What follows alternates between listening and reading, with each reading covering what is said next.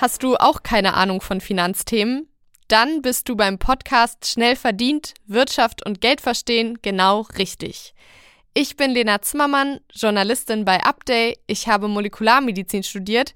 Ich weiß, wie wichtig das alles ist, aber ich muss einfach zugeben, ich bin ziemlich ahnungslos.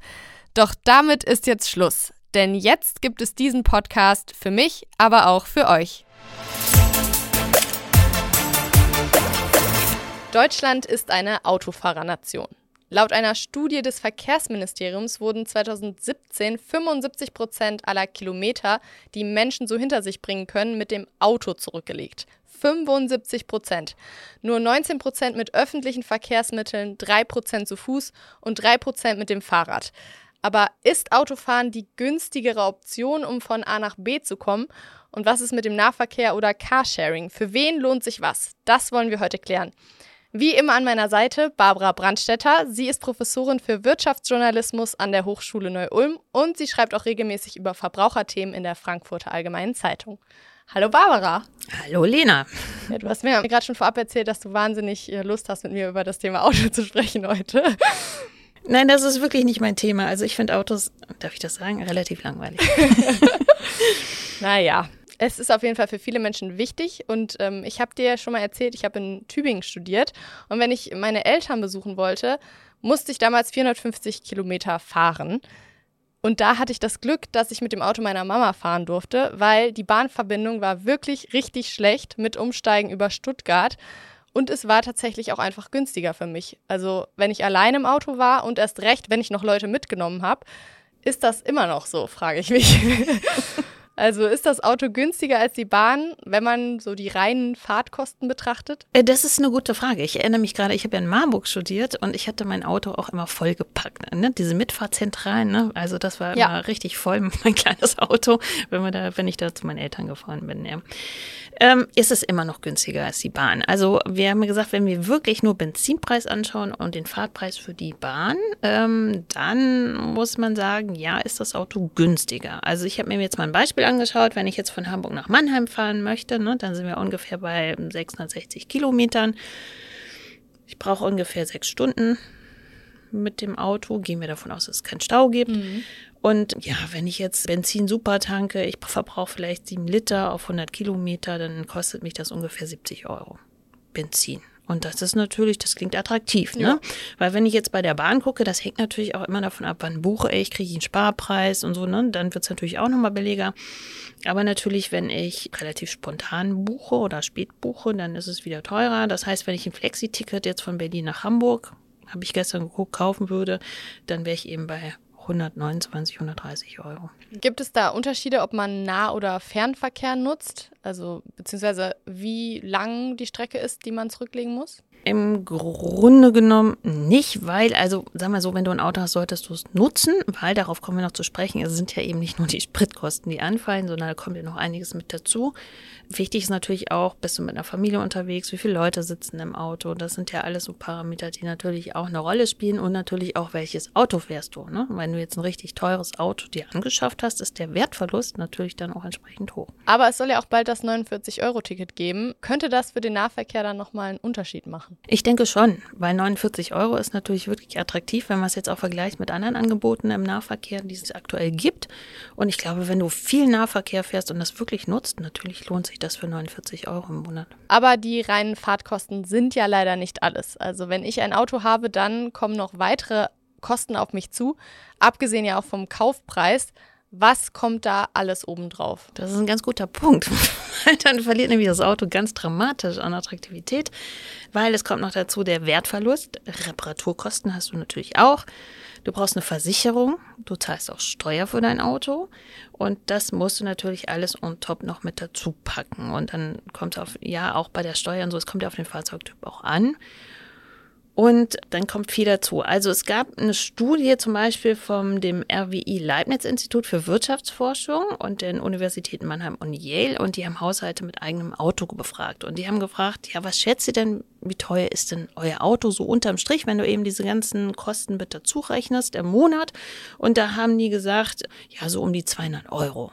Und die Forscher sind eben zum Ergebnis gekommen, ja, da, da sind die Deutschen irgendwie nicht so ganz ehrlich weil nämlich, wenn man ähm, das wirklich alles zugrunde legt, also Benzinpreise, Werkstattbesuche, Steuern, Versicherungen, Abnutzung, Wertverlust, sind wir im Schnitt bei 425 Euro im Monat, was ein Auto dich kostet doppelt so viel, wie die Leute gedacht haben. Und das ist natürlich besonders bitter. Jetzt haben wir hier den Sprit dabei, aber ja, wenn du dein Auto nicht bewegst, dann steht das da halt rum und kostet. Also, ja. aber ich glaube, viele Leute vergegenwärtigen sich das eben nicht, ne? Weil man zahlt eben immer, ja, klar, man zahlt immer das Benzin oder Diesel oder was auch immer und dann verträgt man den Rest. Dann gibt es ja auch in immer mehr Städten Probleme beim Parken. Immer mehr Parkzonen werden errichtet, in der man auch als Anwohner viel Geld bezahlen muss.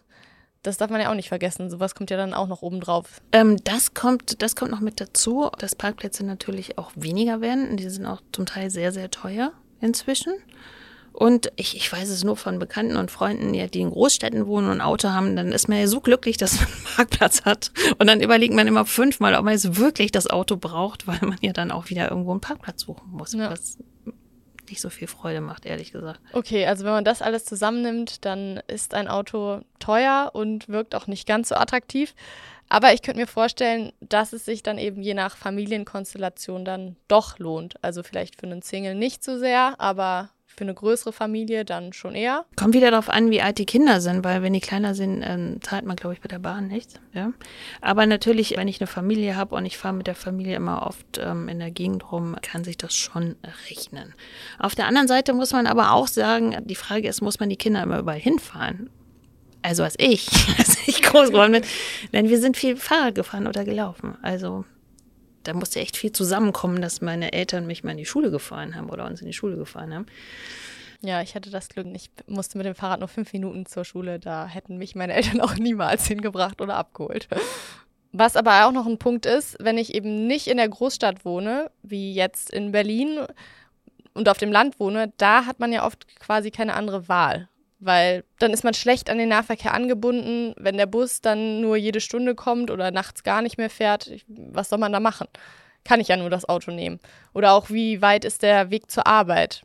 Lohnt sich ein Auto ab einer bestimmten Kilometerzahl, die ich zurücklegen muss? Also ich habe da mit einigen Leuten gesprochen, so pauschal lässt sich das wie gesagt nicht sagen, hängt auch wieder vom Auto ab, hängt auch davon, wie nutze ich das. Einige nutzen ja auch diese Fahrgemeinschaften, um dann zur Arbeit zu kommen.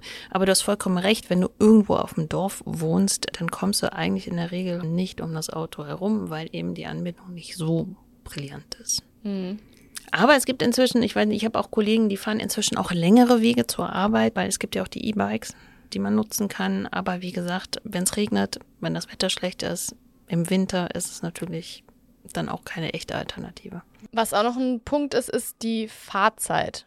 Da geht es jetzt vielleicht nicht ganz so sehr um mein Portemonnaie, wie viel Geld ich dabei verliere, aber es gibt ja auch diesen ganz tollen Spruch, Zeit ist Geld.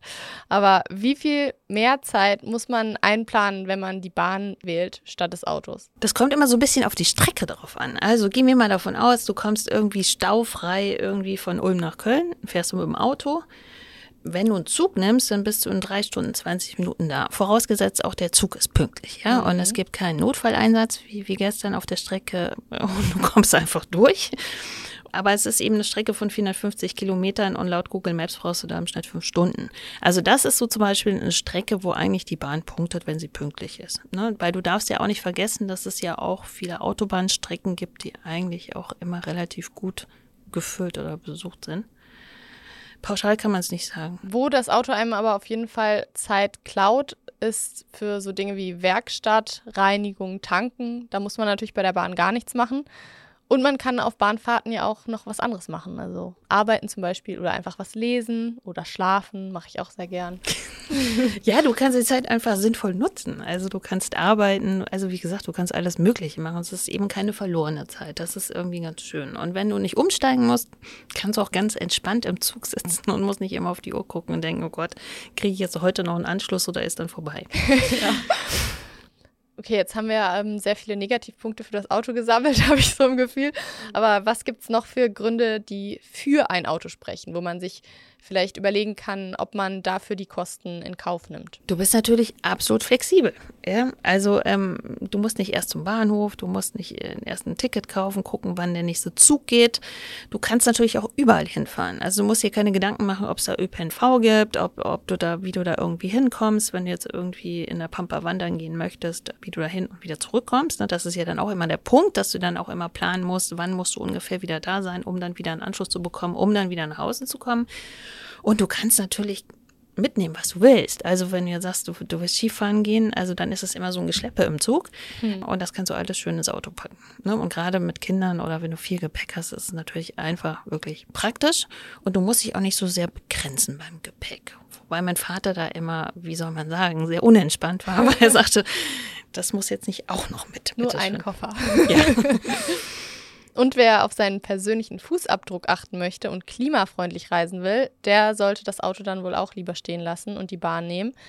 Wenn wir jetzt die Emissionswerte anschauen, wie groß ist da der Unterschied? Ich habe mir Zahlen vom Umweltbundesamt angeschaut und das ist in der Tat so, wenn du umweltfreundlich reisen möchtest, dann musst du die Bahn nehmen. Weil nämlich auf langen Strecken erzeugt der Zug pro Person und Kilometer nur 32 Gramm Treibhausgase. So.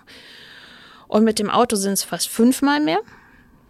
Und ganz schlimm ist so ein Inlandsflug. Also da kommen irgendwie 230 Gramm und sozusagen das Siebenfache von deiner Bahnreise dann mhm. ähm, auf dein CO2-Konto. Wir haben jetzt ja immer nur Bahn, Bus oder eigenes Auto verglichen, aber es gibt ja auch noch Carsharing, auch wenn es meistens nur in der Großstadt angeboten wird. Aber für wen und wann lohnt sich das? Ich würde sagen, das lohnt sich insbesondere für Leute, die das Auto eben nicht immer brauchen. Und du hast schon angesprochen, es wird häufig in Großstädten angeboten. Und da habe ich ja natürlich, ich habe ÖPNV oder ich bin hier auch wieder mit meinem Mietfahrrad heute unterwegs. Also das ist fantastisch. Also du kommst ja in der Großstadt, kommst du ja leicht von A nach B und dir stehen auch viele verschiedene Möglichkeiten zur Verfügung. Wir haben ja gesagt, die Fixkosten beim Auto sind extrem hoch. Und wenn du sagst, du brauchst das mal, ich weiß nicht, einmal im Monat, um einen Großeinkauf zu machen, oder du möchtest dann irgendwie an die Seen fahren in Brandenburg, dann leih dir eben das Auto oder nutze Carsharing. Und man muss sich da ja auch nicht um Reparaturen kümmern, tanken, man muss nicht sauber machen, keine Parkgebühren zahlen, das kostet ja auch alles Geld ja. und Zeit. Genau. Wenn wir jetzt vom Auto gesprochen haben, haben wir ein Benziner oder Diesel gemeint. Es gibt aber natürlich auch die Möglichkeit, ein E-Auto zu fahren. Da könnten wir jetzt nochmal einen riesen Fass aufmachen, wollen wir aber nicht. Wenn wir jetzt nur aufs Geld schauen, ist das dann eine Option inzwischen oder nicht? Es hat sich so ein bisschen gedreht, muss man sagen. Also die Strompreise sind gestiegen.